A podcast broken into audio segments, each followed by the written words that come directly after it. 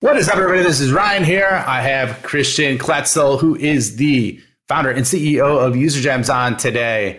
Used to be a leader in the product group at Google. On top of it, too, is at McKinsey and Microsoft, and talks about how the experience of starting off in Y Combinator, pivoting multiple times, almost running out of money for five years, and then breaking through to ten X growth over the last two years. So you're not going to want to miss it. He dives deep also on how this market in early twenty twenty-three is affecting how we make decisions and how the buyer is reacting over a large, large sample size. So you're not going to want to miss it. Check it out. How do you grow like a V C-backed company without taking on investors? Do you want to create a lifestyle business, a performance business, or an empire? How do you scale to an exit without losing your freedom? Those are the questions, and this show is the answer. Welcome everybody to the Scale Up Show. This is your host, Ryan Staley, and I have a very special guest with me today. I have Christian Kletzl, the founder and C E O of UserGems, which is an A I-driven prospecting solution to help revenue teams with bigger pipeline and faster sales cycles. He was a former product manager at Google. Also used to work at Microsoft and McKinsey. Christian, happy to have you here, man. Welcome, welcome. Hey, Ryan. Excited to be here. Thanks for having me on the show. Yeah, I I, I appreciate that, man. And uh, I appreciate your solution. I've seen it. I think it's it's great. Uh, and, and a lot of amazing things to do with it to create revenue. So I'm excited to talk to you today. So real quick, before we get into your background, uh, I want to do a quick revenue rundown just so you, the listener, has an understanding of where we're at in the journey. So where are you guys at in terms of your A R R? Yes, so we are between five and ten million, and we about ten X over the last two years. Nice. ten X in the last two years. That's good. Uh, what's your primary sales, or I should say not sales, where's your primary revenue go-to-market strategy? For us, it's all uh, like a combination, like we, we call it outbound, but it's really a combination of like sales and market- marketing, so that at the very same time, the the the, peop- the the very same people get our sales messages, see our marketing messages, and then they either re- respond or come inbound. Okay, that. Excellent. And do you do that like on the marketing side? You do that through LinkedIn, uh, other channels at all to support it, or is it what, what's kind of your method with that? Yeah, the, the big one is LinkedIn. And I think really the, the huge focus here is like we all have this like two second attention span, right? So it needs to be like this ten times two seconds to actually for a person to remember us. And that's why we're so diligent in making sure that it, like the sales and marketing needs to be orchestrated, needs to be at the same time to the same people with the same messaging. I think that's the only thing that works. So yeah, it, it's it's the LinkedIn advertising. You can't get rid of well, us there. That's yeah, I love that, man. I, like I've seen the pictures with uh, Ben Franklin, a little dollar bill, you know, up there. Uh, Trinity, your uh, V P of marketing, does an amazing job, and I love the the term pipeline anxiety. I think that's a, a great. A great term that, that you've coined with that. So love that. And I, I would like to recycle that and use that. So uh, on top of it, how large is your team, Christian? So we're now sixty people. Okay. Um, so I scaled that from, uh, I think, about fifteen beginning of last year towards the end of last okay. year. Excellent. And then are you, you bootstrapped or funded? We've been bootstrapped for a very long time. Happy to chat about this, but uh, we raised a seed round about two years ago, and then a twenty million dollars Series A about a year ago. Okay. From Kraft and Tiger. Okay, excellent, man. Uh, congrats on that raise. How, so, would love to hear. And you, you gave kind of a sigh, right? You were bootstrapped for a long time, and then you took on funding before you answered that question. So, give us a real quick. I mean, this is a perfect segue, man. Perfect segue. So. Walk us through your journey of of why you bootstrapped and then why you eventually took on funding and, and what it's been like along the way. Mm-hmm. I think I think the question is how much time do you have? But to, to give you the short version of yeah, this. Yeah, give me the short version. We got um, tons of stuff to cover today. So. No, absolutely. Uh, so Airbnb always talks about the thousand days of pain. I always talk about the fifteen hundred days of pain that we went through. So in our case, we started the first startup that was in twenty fourteen, went through Y Combinator, but it was a B two C solution. It was actually very different. We were analyzing what you bought online, so still analyzing your data and then comparing it with publicly available information around how much could you resell it. So there was actually a resell solution for people. Turns out people aren't reselling much other than Apple products. And so that didn't go anywhere. So that was twenty fourteen. And then we didn't raise a lot of money there. And then we pivoted along the way, had a few different solutions for the next few years. Until then, in twenty eighteen, we actually changed into what UserGems is today. And that's where we quickly, we found traction. And then we finally uh, saw, okay, if we actually add more money into this revenue, like the sales and marketing engine, we know that we can uh, really build a large company, like, like get a lot of customers. So we knew now is the time to add fewer. Okay. So that's that's an interesting story. And you you were in Y Combinator along the way as well, correct?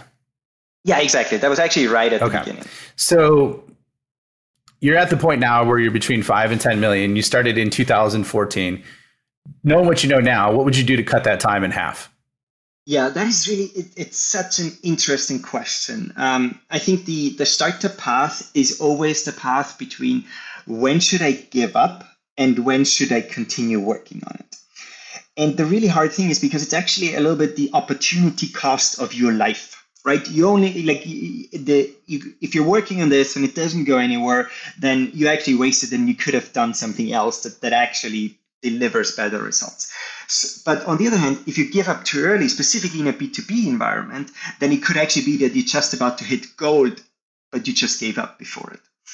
And before I answer your question, like another example there is for us, like we got our first customer, um, was actually quite a big customer, but then it took still another, I think, four months until we got the second one. And then another two months until we got the third, and then faster and faster and faster, which means that it's, it's, it was also at this time, it's like, okay, maybe we just got one outlier, but, but maybe this product actually isn't going anywhere, but we stuck with it and suddenly the acceleration hit. So I think the number one learning is how do you figure out as fast as possible whether this is something to hold on to or not. And the only way that I've learned to make this decision is to actually go crazy. And what I mean by this is like, what is the craziest version of this that I could do? Like, it doesn't have to scale. It could be a whole lot of work. It could even be really expensive. But what's the craziest version? And then if the craziest version doesn't work, then you know that you can stop with your non-crazy version of that as well. So we did a whole lot along the way of like when we did the B two C selling, we went to apartments and put a box in front of their door and said, give us the stuff you want to resell and we'll do it for you. And since that doesn't work, like since the craziest version, the easiest possible version didn't work, we said, okay, that's it. We, we, we stop with that. Okay. So the go crazy methodology, I, I like it. Um, I guess like, is there a framework for thinking though that you use now that wasn't obvious and apparent to you in terms of sniffing out product market fit or just like, hey, this is really, really needed in the marketplace? Yeah. So I, th- I think my, my co-founder is always, when it, once again, I use the word crazy, like he's crazy on this. Like when we say, okay, um, so we, we really need this, like customers are asking for it. Obviously just, just because a customer is asking for it doesn't mean they're paying for it. So you still need to validate all of this. Um, my marketing professor always said, maybe you're just crazy, figure out whether you're crazy, um, by like putting it into the market. But I think the best methodology is that whenever you say, okay, I want to, like someone's asking for this, I'm going to develop this and figure out whether it's interesting. Um, and then you put a timeline on it and you say, okay, we'll do it in the next, let's say two months. Then my co-founder always asks, okay, could I have this in two days? What do we need to do to have this in two days? What what are we cutting that, to have it in two days? And it's it's really, really interesting how this question, um, it doesn't work every time, but it always, always accelerates the rate of development. Ah, I love that, man. So I think the framework is, is just asking these questions at every single point, even Like even when you think that's that's a crazy ask. Yeah. I, so you, it's funny you say that, man, because I, I did this exercise. Um, I got pre-release access to, to a book. Uh, I had to sign an N D A and everything like that. And it really got me thinking. And it was the core concept of it was around, you know, instead of looking at how you could double over the next year, what would you need to do to, to multiply yourself times ten? Right? Like what your business times mm-hmm. ten. And it mm-hmm. does, it forces you to think completely yeah. different because the normal path that you could take isn't an option at that, right? You just, you burn yourself into a, a pulp. You know what I'm saying? So yeah. I like the idea of doing it the other way too, is like, all right, how can I condense that two months into two days? Because that gives you a totally different perspective. Do you deploy that across all different parts of the business? Then not just product, but everything from sales, marketing, leadership, anything like that? Yes. And I think it's, it certainly is also partially annoying, right? Like, because if, if you do these things, some work out, some don't.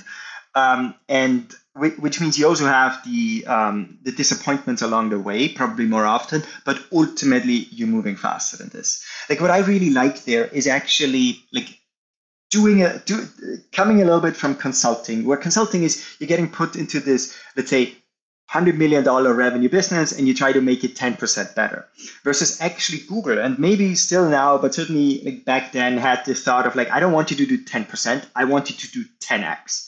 And and so it just changes completely how you think about it. It's like, how do I, like, it, I, all the thought process, all the ways I've done it so far um, wouldn't lead me, as you say, wouldn't lead me to ten X. It's like, I'm going to start from the beginning. What if we just asked different questions in like, what what is actually the core pain point that we're solving? We've, like, everyone else has decided to solve it with A. What if we do B or C?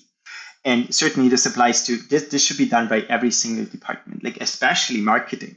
I, I Junior and I, we always talk about like there, there are these core fundamentals in marketing that you need to do. Like you, you go to conferences, you do X, you do Y, but there needs to be at least twenty, thirty percent of the budget of the activities needs to be something completely crazy, because it's especially the crazy initiatives that can have these outsized results. So, and I love that. So what have you done, let's say marketing specifically, right? What have you done that twenty percent that you've gotten crazy results with uh, that has worked out just insanely well and unexpected?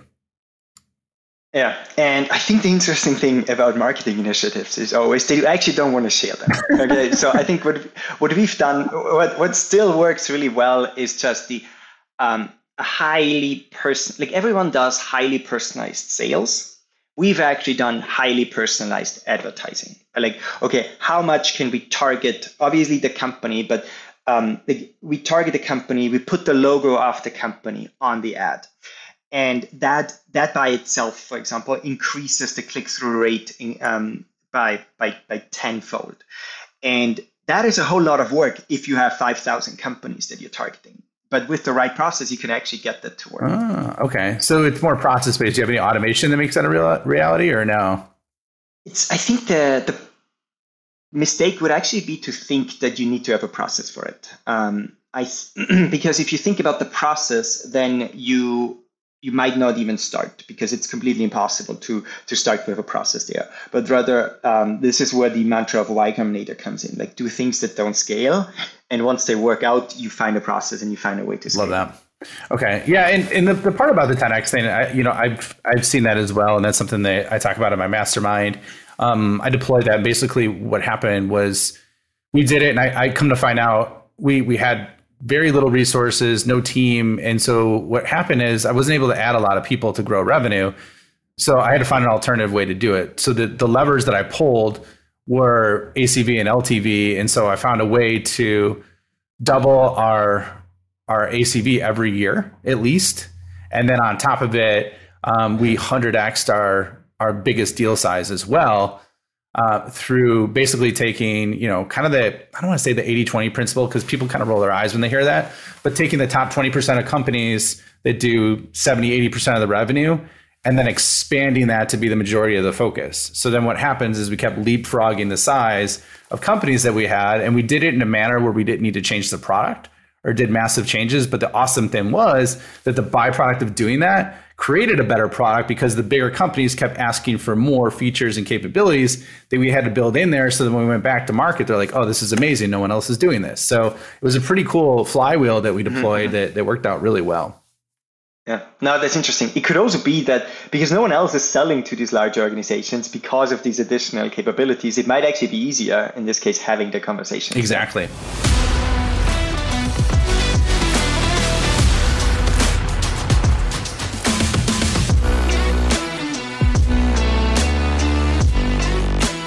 Hello, this is Ryan here. Real quick, if you are enjoying this episode, please hit the subscribe button and leave a comment or review. If you want more help or just want to learn more about what the top SaaS C E Os and founders are doing, check out my website at w w w dot ryan staley dot i o. Join my newsletter, check out other free content resources I have there, and let me know if you want to scale your business. Now back to the episode. So let's sh- let's shift gears a little bit, man, because I could talk about this all day long, and I know uh, you can as well. So, and I love the fact about like when when do I need to give up versus when do I need to keep moving forward. And so, what I'm curious from your perspective is like, how do you have efficient growth so that you don't run out of money? Yeah, because that that is certainly, that has been the question for us, especially in like the five the first five years of our existence. Um, and I think it it also it trains you a certain way. And I think the the because we've been pretty much running out of money for the five, first five years, we've always like we've always had this efficient growth mindset. And for us, it actually carried us into this time right now where everyone is now thinking about the efficient growth. If you've if you've started your startup in the last two years and you've seen how easy it is to raise money, then you might have the wrong confidence for fundraising in the next round. And certainly that's why I'm always thinking about like how can we be as efficient as possible so we can avoid raising the next round. So we don't have to do it, because I know that it's not easy. Like this was a false false truth over the last two years that fundraising is easy. It certainly is, and it was super hard for us the, the first few years. Um, and, and then we talk, uh, we always look at the, the number one thing we look at, um, because there obviously there are a whole lot of things to look at, and then you can always cherry pick the, the metrics that you like. The one that I really like is actually revenue by employee, per employee. Like, um, this has always been the, the North Star for us, like, we, because it basically it, it aligns hiring people with revenue growth. So unless you're you're high, you're, you're growing at a specific rate, don't grow your team size at, at a specific rate. Straightforward. Success. It's good, man.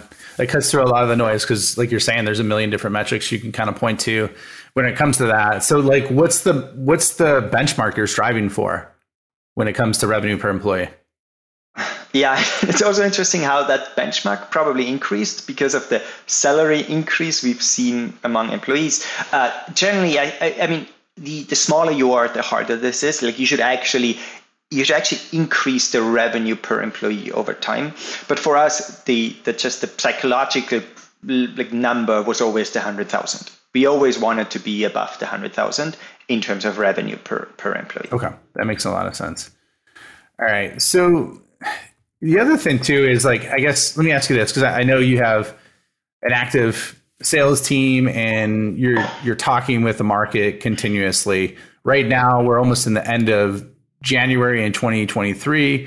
I guess, how would you say the market's changed over the last three to four months based on, you know, how they're responding, what they're focused on, and what's important to them right now? Mm-hmm. Yeah, I think we've seen such an interesting switch among like with among the conversations that we are having with our prospects and customers, because the last two years, so maybe quick background. So what UserGems does is we track your champions, your power users, your buyers for job changes. And the idea is if they move to a new organization, then you can quickly sell to them because they already use the product. It's typically a very easy sales motion and, and it's like faster, higher A C V. Uh, but there's a, there's a second really interesting aspect because it's a question, where is this person leaving from? Because if your champion is leaving from a customer account or maybe from an open opportunity, then you actually have an increased churn risk. Um, a champion leaving is the second biggest reason for churn we've seen.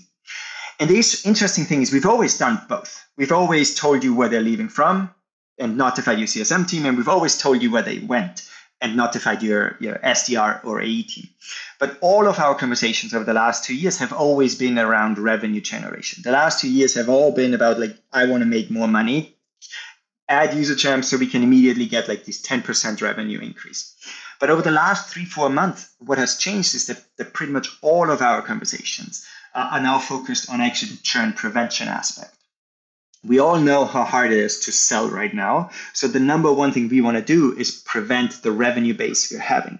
So um, we've seen this huge uptick in tell me who's leaving my customer accounts, and also interestingly, tell me who's joining my customer accounts, because that's actually another churn risk. If there is a new person coming in who now has the, the budget and they've never heard of you. So you want to go in there as quickly as possible. Oh, yeah. Yeah, I mean, that, I've been on, as a former sales and, and revenue leader, I've been on that both sides of it, right? You're like, oh, shoot, John, John or, or Josie's leaving X Y Z company. Like, we got to adapt and adjust. And that's a huge flight risk. Yeah. And then at the same time, on the other side, it's like, yeah. okay, sweet. John or Josie's now at this company and they got promoted. So like, let's, let's talk to them. Let's, and those are the sales cycles that close the fastest, right? Which is why I think your solution is amazing because yeah. it helps yeah. do that in an efficient manner that's scalable across your entire team, you know? So, yeah. Yeah. Um, yeah. And what, what's interesting also about the, especially the churn prevention piece is like this new, this new stakeholder that every one of us probably meets for the first time, which is the C F O. I mean, obviously the C F O was always in the mix, but now there is, there's actually like this, the, the person with the thumbs up or thumbs down on, on whether the, you, you purchase this product or not. And I can guarantee you that the number one thing that the C F O is looking for right now is, um, can I make sure that the that the revenue, the A R R I have in my budget spreadsheet actually stays that way, or how much churn do I need to calculate into this? So in our case, that means the number one priority for the C F O is actually not spending on new tools, but it's actually protecting the revenue the company has. So and that's why Um, the conversation shifted into this, because the ultimate decision maker, the C F O, this is their number one priority. Mm.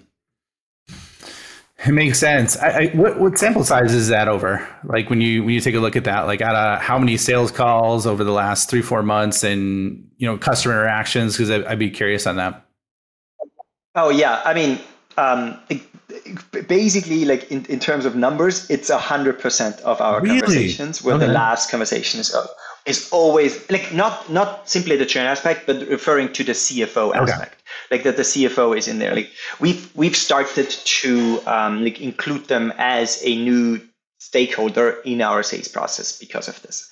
Um, in terms of percentages, where where it's about churn, it, I think previously it was maybe fifteen, twenty percent. That number is certainly above fifty percent. Um, it's And in, in many conversations, it's obviously it's both elements. It's it's still I still care about new business, but just the importance of actually having this part of the conversation as well increases steadily. And we're certainly over over fifty percent. Okay, so it's more like half and half now. Would you say it was like seventy-five twenty-five before maybe, or eighty twenty, somewhere in there? Yeah, yeah, okay. exactly.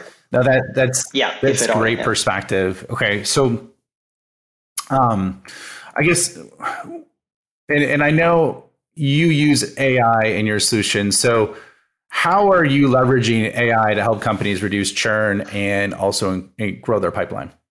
Mm-hmm. Um, so for us, it's all about identifying what the next best action is. And what we mean by this is specific. So, I mean, it, it's pretty, pretty straightforward. Like if someone changes their job, you want to have the information that they changed, you want to know where they are, and then you're actually expecting, hey, I should be reaching out. And that is totally the case. But what's but because there's so many more stakeholders in a sales process now, I think that's also the number one thing we're learning, right? In the in the past, with three, four, five, now we're talking to ten people in a, in a decent-sized deal, which means we need to include these people. So where we use A I technology is learning who are the people that are most successfully involved in your sales process. So we go into, we look at your opportunities, we look at the communication that you had, like who did you, who uh, who was in meetings, who's part of the opportunities, who were you in touch with, to figure out, in addition to this one job change of obviously like this champion that you should reach out, who else in the organization should you contact at which stage of the funnel. So a lot of this is actually focused on what actions should I be taking when and with who. Mm, okay. I love that. And so I'm a big, big, uh, big proponent of timing with a lot of things that I do, because uh, we are emotional beings, right? And people have mood swings and different mm-hmm. changes of focus and priority. So across the, your entire customer base, and looking at this over time, what are the biggest patterns or sweet spots you would see of timing where you need to interact with, with different stakeholders? Mm-hmm. Mm-hmm. Once again, like looking at both angles, from the churn prevention piece to the new business generation piece, um, and that's where also the, the, the logic comes in. Like um, depending on the seniority of the person, there is time. Like if this is a new um, like decision maker, V P or C, C-suite, then you want to get in touch pretty quickly. because the first thing they do is they look into the new organization they just received. Um, like, who are the people that I need? What's the budget that I have? So basically they say, uh, which tools do I need and which tools do I not need in my new organization? So for a new decision maker, we'd recommend within the first week you reach out with just a message of, hey, congratulations. Hey, thanks for, like, be a human. Okay, that, that's always my number one statement. Like, this is a human. They worked with you. They, they, they bought your product in the past. They've, they've just had an exciting new event in their life. So as you would with a friend, reach out, congratulate them. As they get situated, you then want to reach out, like, Uh, two weeks later to see, okay, now that you've, you've found a little bit, you're, you're settling here, uh, could it be interesting in your new organization? That's for the decision maker. Versus for I, uh, individual contributors, um, where we always recommend, like, you should have the same relationship. Ultimately, we're talking about champion lifetime value, like you're building relationship with individuals. So in this case, very similar, congratulate them on this life event that they just had, but they first need to get their, get situated in the organization, need to figure out like who would run initiatives, who has the clout. So in this case, very easy, quickly follow up, but then like quickly reach out, but then the follow up actually comes like a month later, and more with the question of like, can you tell us a little bit about your organization? Could this be useful? If so, who should we be talking to? Okay. Excellent. So let's let's let's fast forward, right? So let's look a year out, two years out, three years out. Where do you see the future of, of sales and marketing tech in terms of, you know, churn prevention and, and revenue growth? Mm-hmm. Yeah, so I'm certainly very optimistic that we're out of whatever we're in right now. So I think it, it comes back to a new normal where churn prevention matters a great deal, but also new business generation. But I think what What I touched on already a little bit in the beginning, how we do it, this strongly orchestrated sales and marketing motion. Like we've we finally, like all the companies agree, you need to do A B M. You define a list of target accounts, and then uh, sales does their own thing with these accounts, and marketing goes into different tools, reaches out to different people with different messaging. So that's the first step. But it gets harder and harder to reach people. So what you what where we see the future is this A B M motion, but actually not only on the account level, but rather on the contact level. It's about reaching out to the very same people with the very same message at the same time across like, all the channels you can. And so when I think about the next phase of, of sales and marketing, it's about orchestrating the individual actions of who is who is an S D R or an A E reaching out. Ultimately, everyone in the revenue team, like we're talking uh, S D R, A E, C S M, um, they need to in- involve and include different people from the organization. And at the same time, marketing should work with the very same people. So it's much bigger um, like, Uh, orchestration. And, and in your experience, I mean, what do you think are the most obvious, you know, the, the top five channels that you would focus on it, from social, like from first to worst, right? Uh, in terms of doing that, I, th- I have some ideas on what I think would be the, the most obvious, but I'm curious on your take. Okay. Um, yeah, I think my, I mean, my general answer is certainly one isn't enough. I think that that's the, the most important thing. You need like our attention span. Too short for that. You, like, I'm getting so many messages of like cold outreach where it's like, what is this company? And you have about two seconds to tell me this. And and if I don't know the brand, then, then suddenly I'm seeing an ad. So I, I see it a little bit more and I see three words here, four words in this message. So I mean, the main statement is one channel isn't enough. But Uh, but ultimately, it also doesn't mean like so many people say cold calling is that. It certainly isn't. It just needs to be part of a strategy.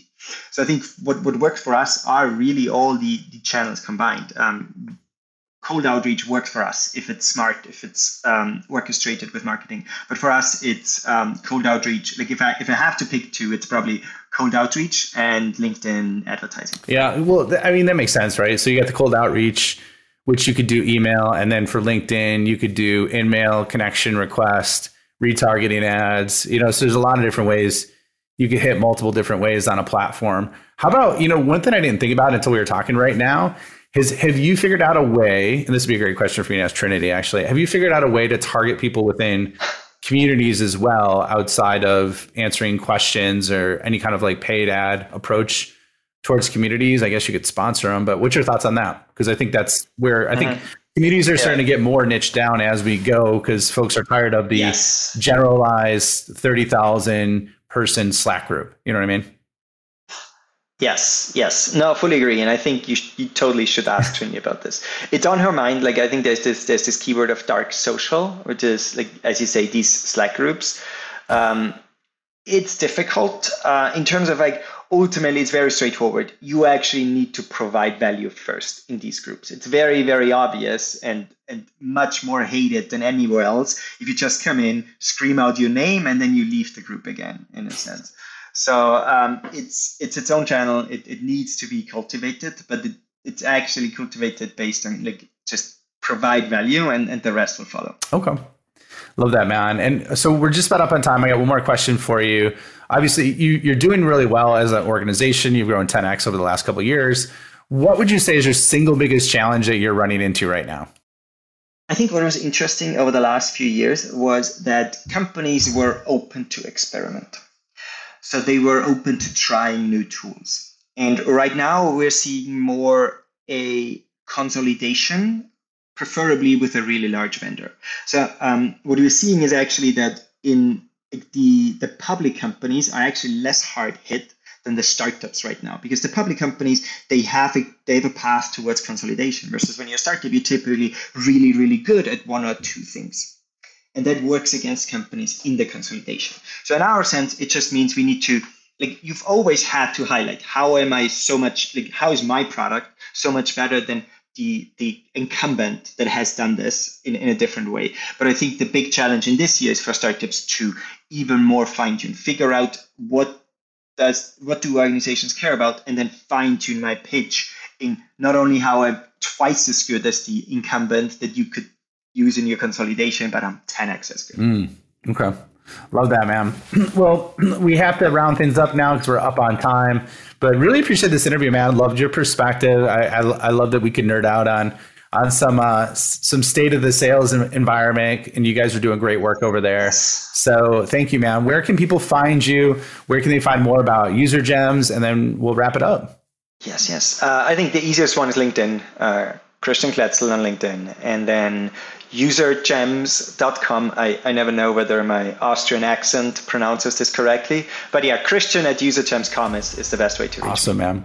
Well, thank you for being on, Christian. It was a pleasure. Check them out. They have uh, what I would say is very entertaining marketing uh, and approach that I really enjoy. Uh, and so uh, it was a pleasure having you on, Christian. We'll see you all in the next episode. Thank you for checking out the Scale Up Show. My mission in life is to help founders and revenue leaders avoid all the pain and suffering in revenue growth so they can flip it and create a life of their own design. So if you enjoyed this show, please like, review, share it on social, and more importantly, just share it with a friend. Share it with someone that you think could learn and benefit from what you heard on today. But the more we get the message out, the more people we could help, the bigger the impact we make, and the bigger the community gets, which helps everybody. So once again, thank you for being a loyal listener. I appreciate you and look forward to seeing you on the next episode.